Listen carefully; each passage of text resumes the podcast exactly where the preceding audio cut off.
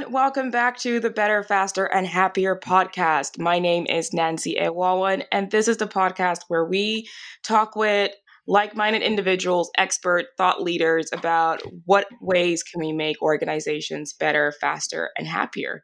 On today's episode, we have Ben Clayton, who is an agile coach at Depop in London. So, Ben, thank you so much for being on the show. Can you tell us a bit about yourself? Yeah, of course, can. Thanks for having me. I suppose one key thing to get out about me is I probably come from a bit of an unorthodox way in to the industry. Uh, that being, I was a personal coach over at Virgin Active. So I spent a lot of time doing one-to-one training sessions, coaching sessions, trying to help high-end executives understand the reason why they should take time out of their really busy days to focus on their health, which was quite challenging at times, um, mm. but also really rewarding. Um, yeah, I can imagine. I got into the agile world via one of my clients actually at the time. She told me she thought I'd be a really good scrum master, which I had no idea what it was. Uh, so she gave me her best explanation, and I went away and did a lot of research, and that led me to where I am today. Awesome. I think there's one thing that I've definitely noticed people who are drawn to either the subject or to involve working with the subject is that they take a very unconventional pathway to get there. And maybe that's part of the charm. But thank you very much for giving an introduction about yourself. So let's jump right into it. What comes to mind when I say better, faster, and happier organizations? So I suppose for me, I would. What do you mean by happier? Would be my first question to you. Uh, it's funny, you're the first person to actually throw that back at me. Happiness really boils down to engagement. Okay. How engaged are people? Do they turn up and do they show up to make things great and to build amazing products and services? And are they motivated? That's what happiness is to me. Okay. So I suppose without wanting to derail the conversation, do you need to be happy to be engaged and motivated? I would say not. I would say there's been times in my life when I've been highly engaged in my work and motivated, but not necessarily happy. I think something's interesting is that I think happiness is an umbrella term that will mean many different things. For some people, simply just being engaged is enough of a, a level of happiness at work. Yep. And for other people, they want to feel inspired and motivated and feel like they're surrounded by friends. But I think what at least what the conversation allows is to understand what your employees and what your teams need to be engaged. And happiness is just a very simple way of saying that. It means a lot of different things depending on who you ask. Okay. So I suppose for me, what it means to have a better, faster, happier uh, organization, it's going to be one where people feel heard.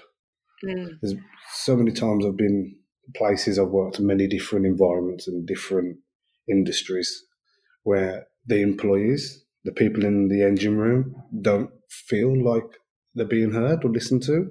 Or it can go even one step further than that, and so much so that they feel like the management are just listening to them just to kind of hear them out, but actually don't take it on board.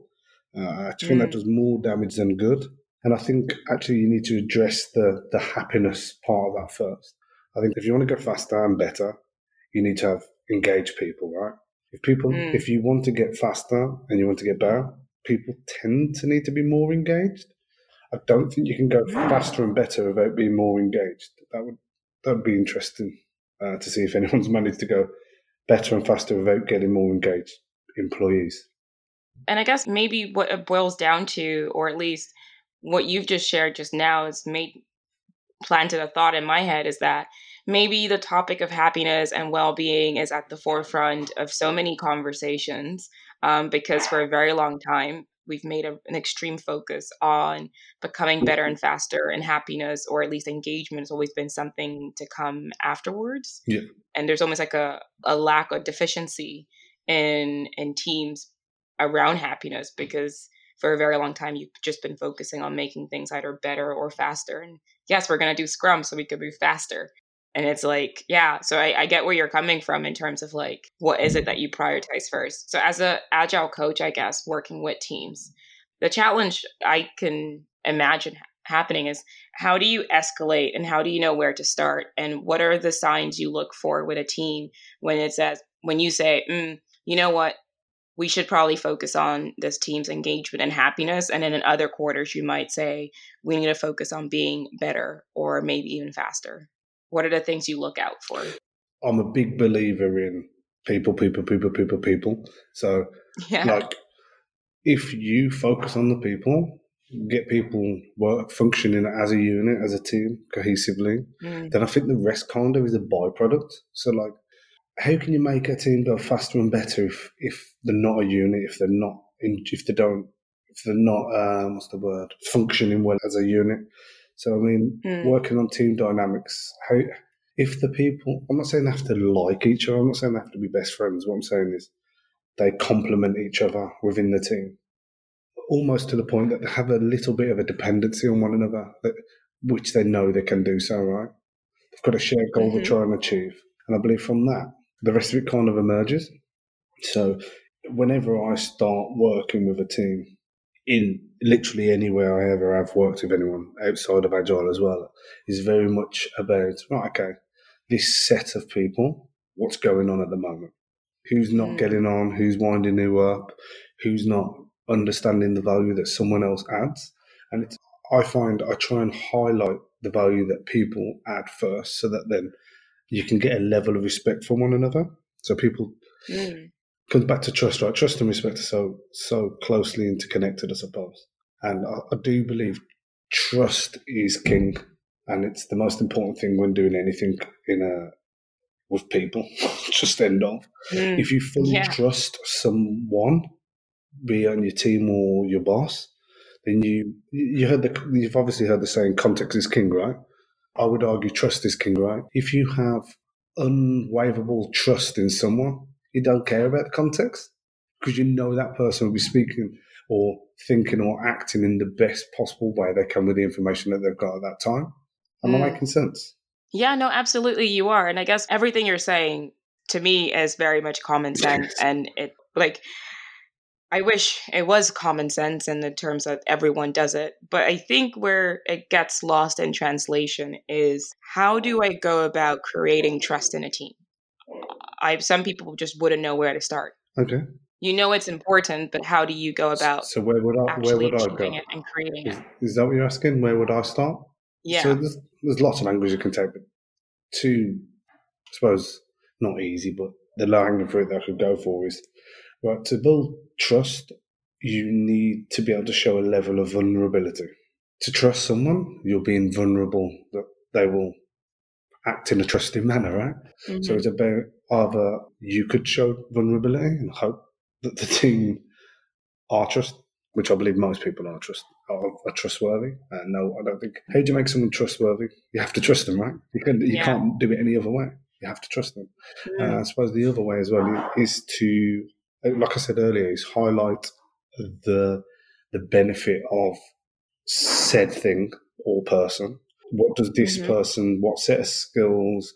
What is the advantages of having this person on the team, so that they can gain a level of respect? And I think if you start to respect someone, and you can respect the work or their point of view or what they bring to the team in general, you can then start to trust that they are acting with the best teams, the team's best interests at heart. Sorry. Yeah, no, that completely makes sense. And I guess trusting someone completely makes sense. I remember a while back, we were working with a team and they had a new hire. And the first question that was brought up in the retro before the new person joined was, What is the purpose of having this extra person? And I think at that moment, someone was basically wondering, you're adding someone new to this team dynamic. What value would they bring to the table? Which is a fair question. And I think maybe what happens is when we're so busy trying to scale and grow squads, is that we forget that you're dealing with humans. And when a new person is joining a team, the existing people, they want to understand what value that person is bringing and maybe that could be part of a more onboarding so it's not just onboarding someone to a company but also onboarding them into like the relationships that they will be forming with team members so what you're saying completely makes sense Yeah, it's tough, right? If people were easy, would everyone would have cracked this by now, right?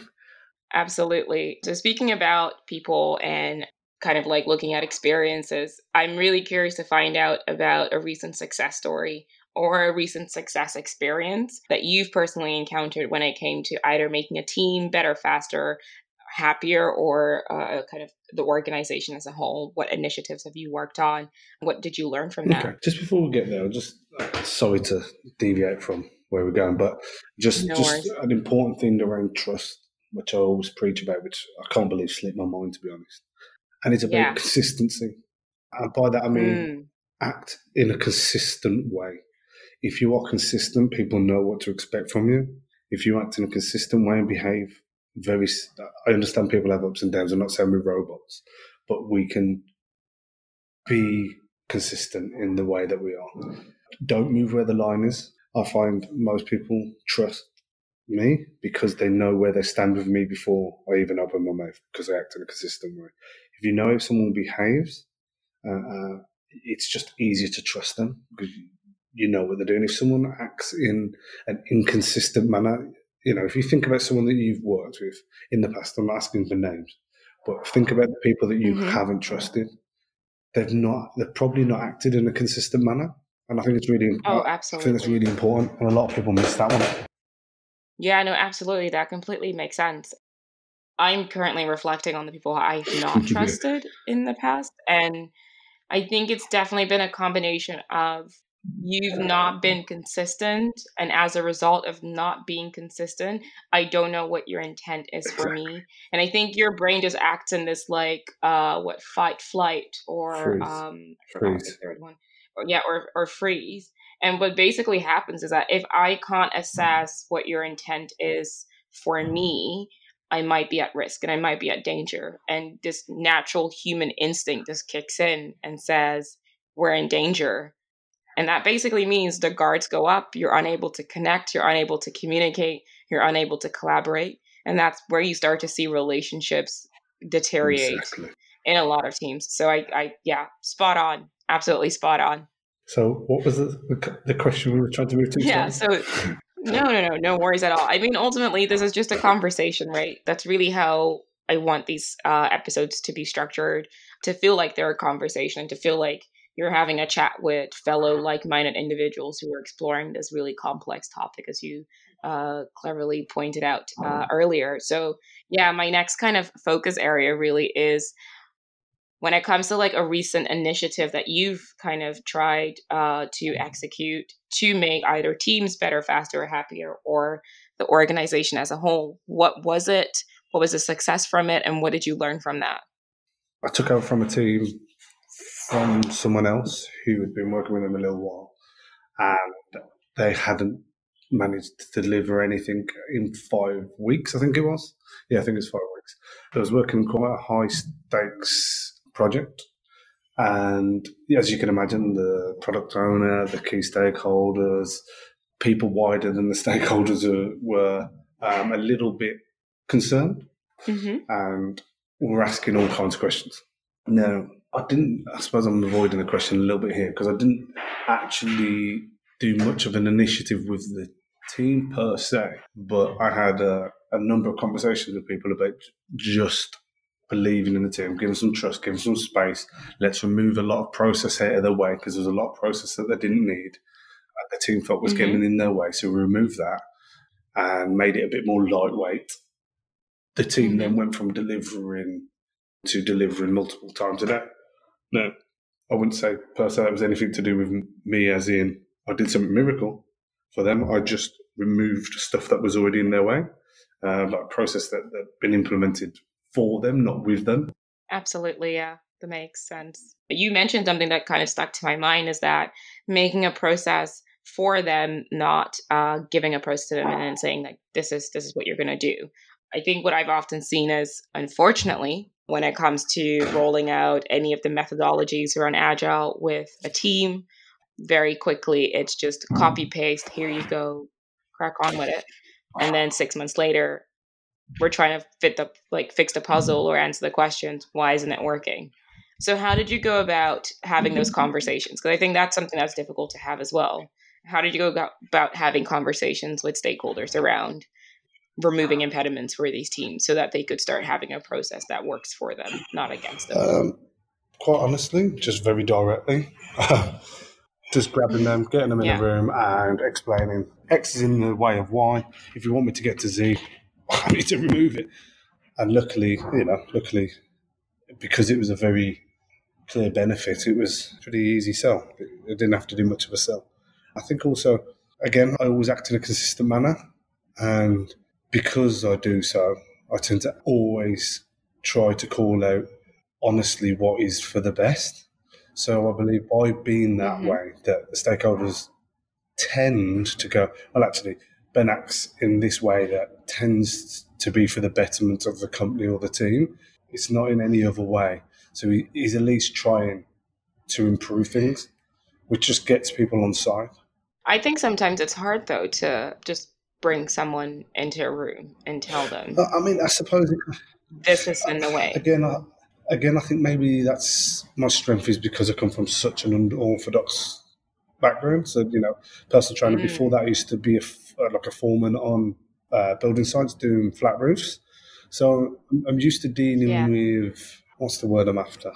More boisterous characters, maybe. Whereas yeah. I find in the technology environment that I'm in, it's it's more what's the word? I'm very conscious. I have to be very conscious not to be too big of a personality. Does that make sense? Yeah, no, completely. About, it does. And knowing your audience, right? It's like because I suppose because mm-hmm. I'm used to very boisterous characters. I'm going to use the word boisterous. I hope it works. Mm-hmm. Yeah. It doesn't feel hard for me to go and grab them. Like I suppose also it's an important thing to note. When I was a PT, I mainly trained people of that level. So I'm used to having conversations with those types of people. Right. You know, yeah, like, like when I think about it, like a lot of my clients were senior members of staff. So having a conversation with them, you know, I used to do that for 10, 12 hours a day on a one to one basis, which is, I suppose it's only going to benefit me in the long term. That's a great skill to have, though. I, I think it is. It just happens to fit my job that I do now, right? So, not all PTs are lucky enough to work with the type of clientele that I was lucky enough to work with. So, I suppose maybe that mm-hmm. wouldn't have been an advantage if it wasn't for the types of people I was training. Does that make sense? Mm-hmm. I think being a PT yeah. was an advantage because of the types of, you know, I've had to have, you have to have difficult conversations with your clients about their eating habits, their exercise habits, telling them that it's not good enough. So these are all conversations that are probably, I mean, I'm only just realising this one I'm talking to you now, um, which are actually quite yeah relative to what I do now, you know. And uh, in fact, it's less personal, isn't it? We talk mm. about behaviours within the business or processes. We're not talking about what they're doing personally. When you're telling someone that they're eating too much personally, you know, that's quite personal. When you've got to talk to someone about their body fat percentage, that's personal. It's a lot harder to navigate mm. than telling someone that the way that we do release is awful. Like, what is that in comparison to telling someone they've gained too much body fat and they're not they're eating too much cheese on a night? Yeah, do you know what I mean? It's not. I guess if you're comparing it to that, then in the grand scheme of things, that maybe these conversations might not be as hard. But there's one thing I do notice is that when you have a conversation with someone about their body fat or you have a conversation about let's say you're looking at their weight drop or anything of that nature there tends to be data involved and you can point to things and have conversations. Unfortunately that's not always the case when it comes to trying to solve these more systemic behavioral challenges mm-hmm. uh, that are found within organizations. So are there methods that you use to try and get data so that those conversations have a bit more meat to the bone rather than it just being a conversations built on theory. Yeah, I mean, we've I've used one of the you know the Spotify health checks. We've used those before. Uh, take on those, mm-hmm.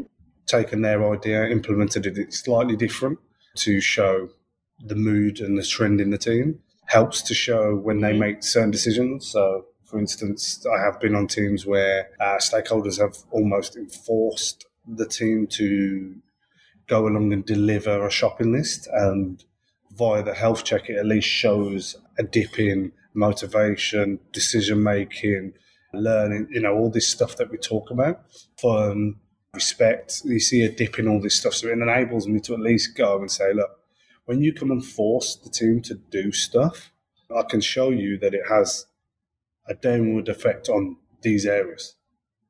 Mm.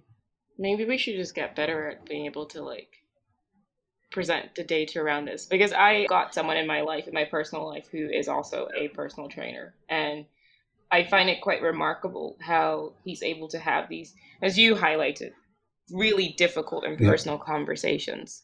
But what I really did notice is that he's bringing data, like data is always at the forefront when it comes to delivering messages that might be difficult for people to hear.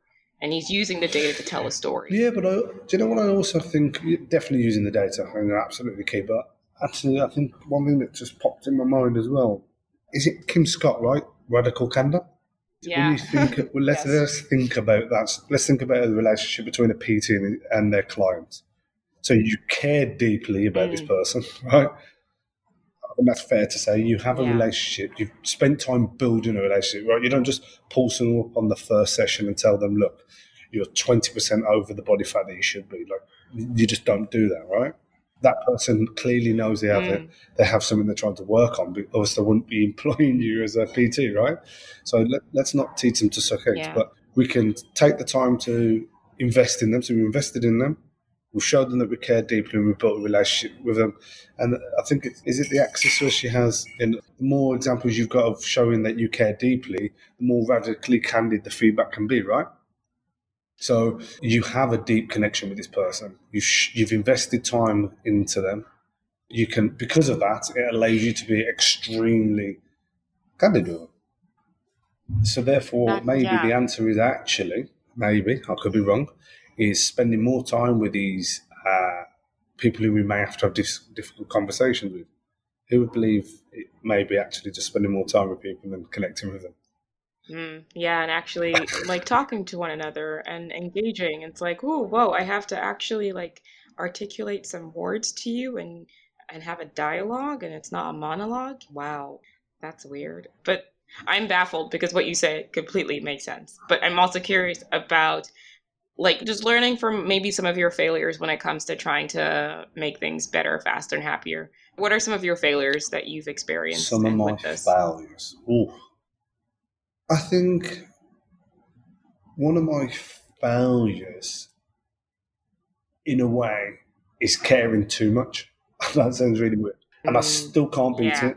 I'm trying to. I find some, actually, no, I'm lying, a lot of the time um, I care too much, and that claims my doesn't claim my judgment. It gets me heated and frustrated and sad and stressed and down, and that mm. then gets in the way of other stuff. And actually, if I could somehow care a bit less, I would take it less personally, which would then make it easier mm. for me to navigate some difficult stuff. That's me personally. Something that I've tried to introduce, I suppose, at team level would. So I suppose ah, that's I did fail. So I tried to move one of my teams over. I tried to actually relocate the team to try and get them around some other teams, and it yeah. didn't happen. just I just tried to do it without even speaking to them, which is the first error. Always bring people on the journey, right? Speak to them, and yeah. just wasn't willing to move, which is fair enough. Mm-hmm. That just all what I learned from that was just reinforce what I've always said and always believed is don't try and force people down a route. Try and bring them on the journey, because if you try and force people, they just they just dig their heels in and don't want to know, right? If someone tells me I'm going to do something, I'm likely not going to do it. So it's about getting them involved. That so I I'll share something about my personal life. I have a younger brother yep. who's seven years old, and it's not that I do social experiments on him, yeah. but I do because I'm curious about whether or not are adults really that different from kids? And I've noticed when I ask him to do something, he always comes back with the same mm-hmm. question, mm-hmm. which is why? And if a seven year old will ask why before he does something, sure behold, a fully fledged grown up man or woman will ask why. And I think an- the answer you give to them as a response is taking them on the journey. And if they don't connect with that why, then they won't do it. At least that's my experience well, with a seven year old. That, that feeds nicely into uh, maybe, yeah, definitely something around agile, right? And, and making things fun. Uh, I've got a child myself who's seven, and if I ask him to do something, I, he'll probably say no. If I make it a game, oh, yeah. if I say to him, "Can you do this?" He'll say no. But if I say, "I'll time you," you put a time box on it. Oh my! He will run. He'll do it as fast as he can, and he'll do it with a smile. Do you find yeah. that? Yeah. Do you no, I don't I need a leaderboard. Do you find that something similar with adults? Yeah, because here's the thing, right? I think what happens when we enter the work space, and maybe 20, 30 years ago when you had Management 2.0 and everyone was very much driven around extrinsic motivators, short term thinking, it was all about kind of yep. hacking the game, created a lot of toxic behaviors that doesn't cut it anymore. Now, all of a sudden, we are in the realm of technology, building all these complex stuff that we don't really see in terms of like being able to touch it. And it involves creativity. And I think creativity and fun are like brothers and sisters. Uh, they are tightly coupled, they're yin and yang. So the old way of working and how we thought back then, which was very much around management 2.0, doesn't fit. The operating system does not fit what it is we're building today. In today's world, we really need to be innovative. Otherwise, if you're not pleasing your customer, someone else will. So you have to make it fun. I think that's what I love about Agile. It makes it fun.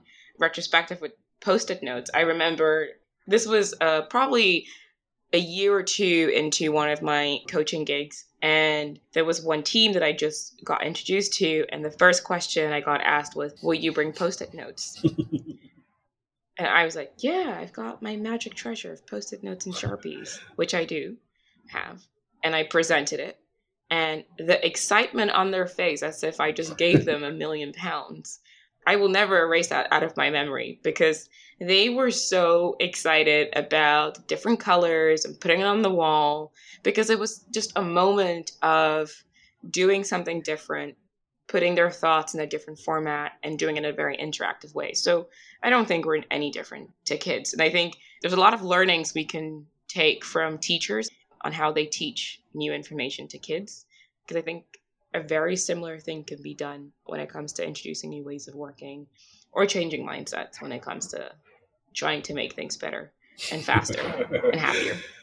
Yeah, no, I agree. I agree. It's, it's just something about when something's physical, right? When you're touching and doing it and moving and swapping places with people, and it's just something that energizes about that, right? And when you're energized, you, you just think on a slightly yeah. different wavelength to you do when you're just sitting there bored out of your brain, losing the will to live. Absolutely. And I guess also something out of curiosity. So as someone who comes from a the unconventional background of being a personal trainer, what's a crazy idea that you would love to do with a team that combines your love? well, obviously you've seen things? people do the plank stand up, right? Well, actually, I, I would like to yeah. take it one step forward and do a, a wall sit stand up. Do you know what a wall sit is?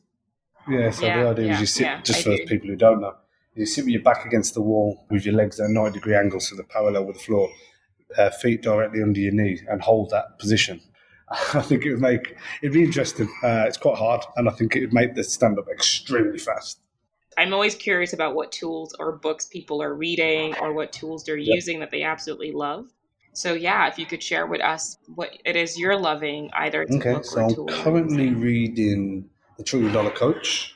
That's about a guy called Bill Campbell who he's given the recognition of being responsible for the successes of a company like Apple and Google.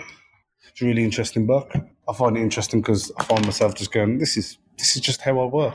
People don't yeah. think like this. This is outrageous. Another book that I really liked reading before that were I read it for the second time actually called Sprint by Jake McNabb about design sprints. I really mm-hmm. like the idea of getting the team focused around providing providing an early prototype to prove if it has any value or not within a week. I think that is just invaluable. Mm-hmm. Yeah, that was a really cool book. They're the two that I've read. One I'm reading, and one that I've read recently again. Lovely. Well, thank you very much for being uh, a guest on the show. I hope you enjoyed the conversations.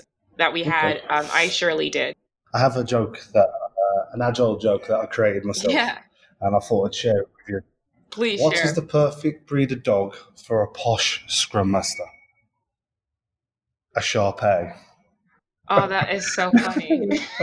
it's so bad. It's so bad, but I love it. Oh. oh, oh, yeah. Thank you very much. On that, on that, very much on that note, uh, thank you. And to our listeners, thank you again for tuning in to another episode. I definitely learned uh, a lot from Clayton, especially from his background. And it just comes to show that when it comes to trying out or experimenting with different ways of working or looking for influences that we can learn from to help environments become better, faster, and happier, there is no limit. And it's not just tech, inspiration is everywhere around us. For those who are new, please join the family, subscribe. Uh, we're on iTunes and we are on Spotify. Uh, for those who've come back, thank you again. And I hope that you stick around because we've got many more episodes to come in the future. So see you later.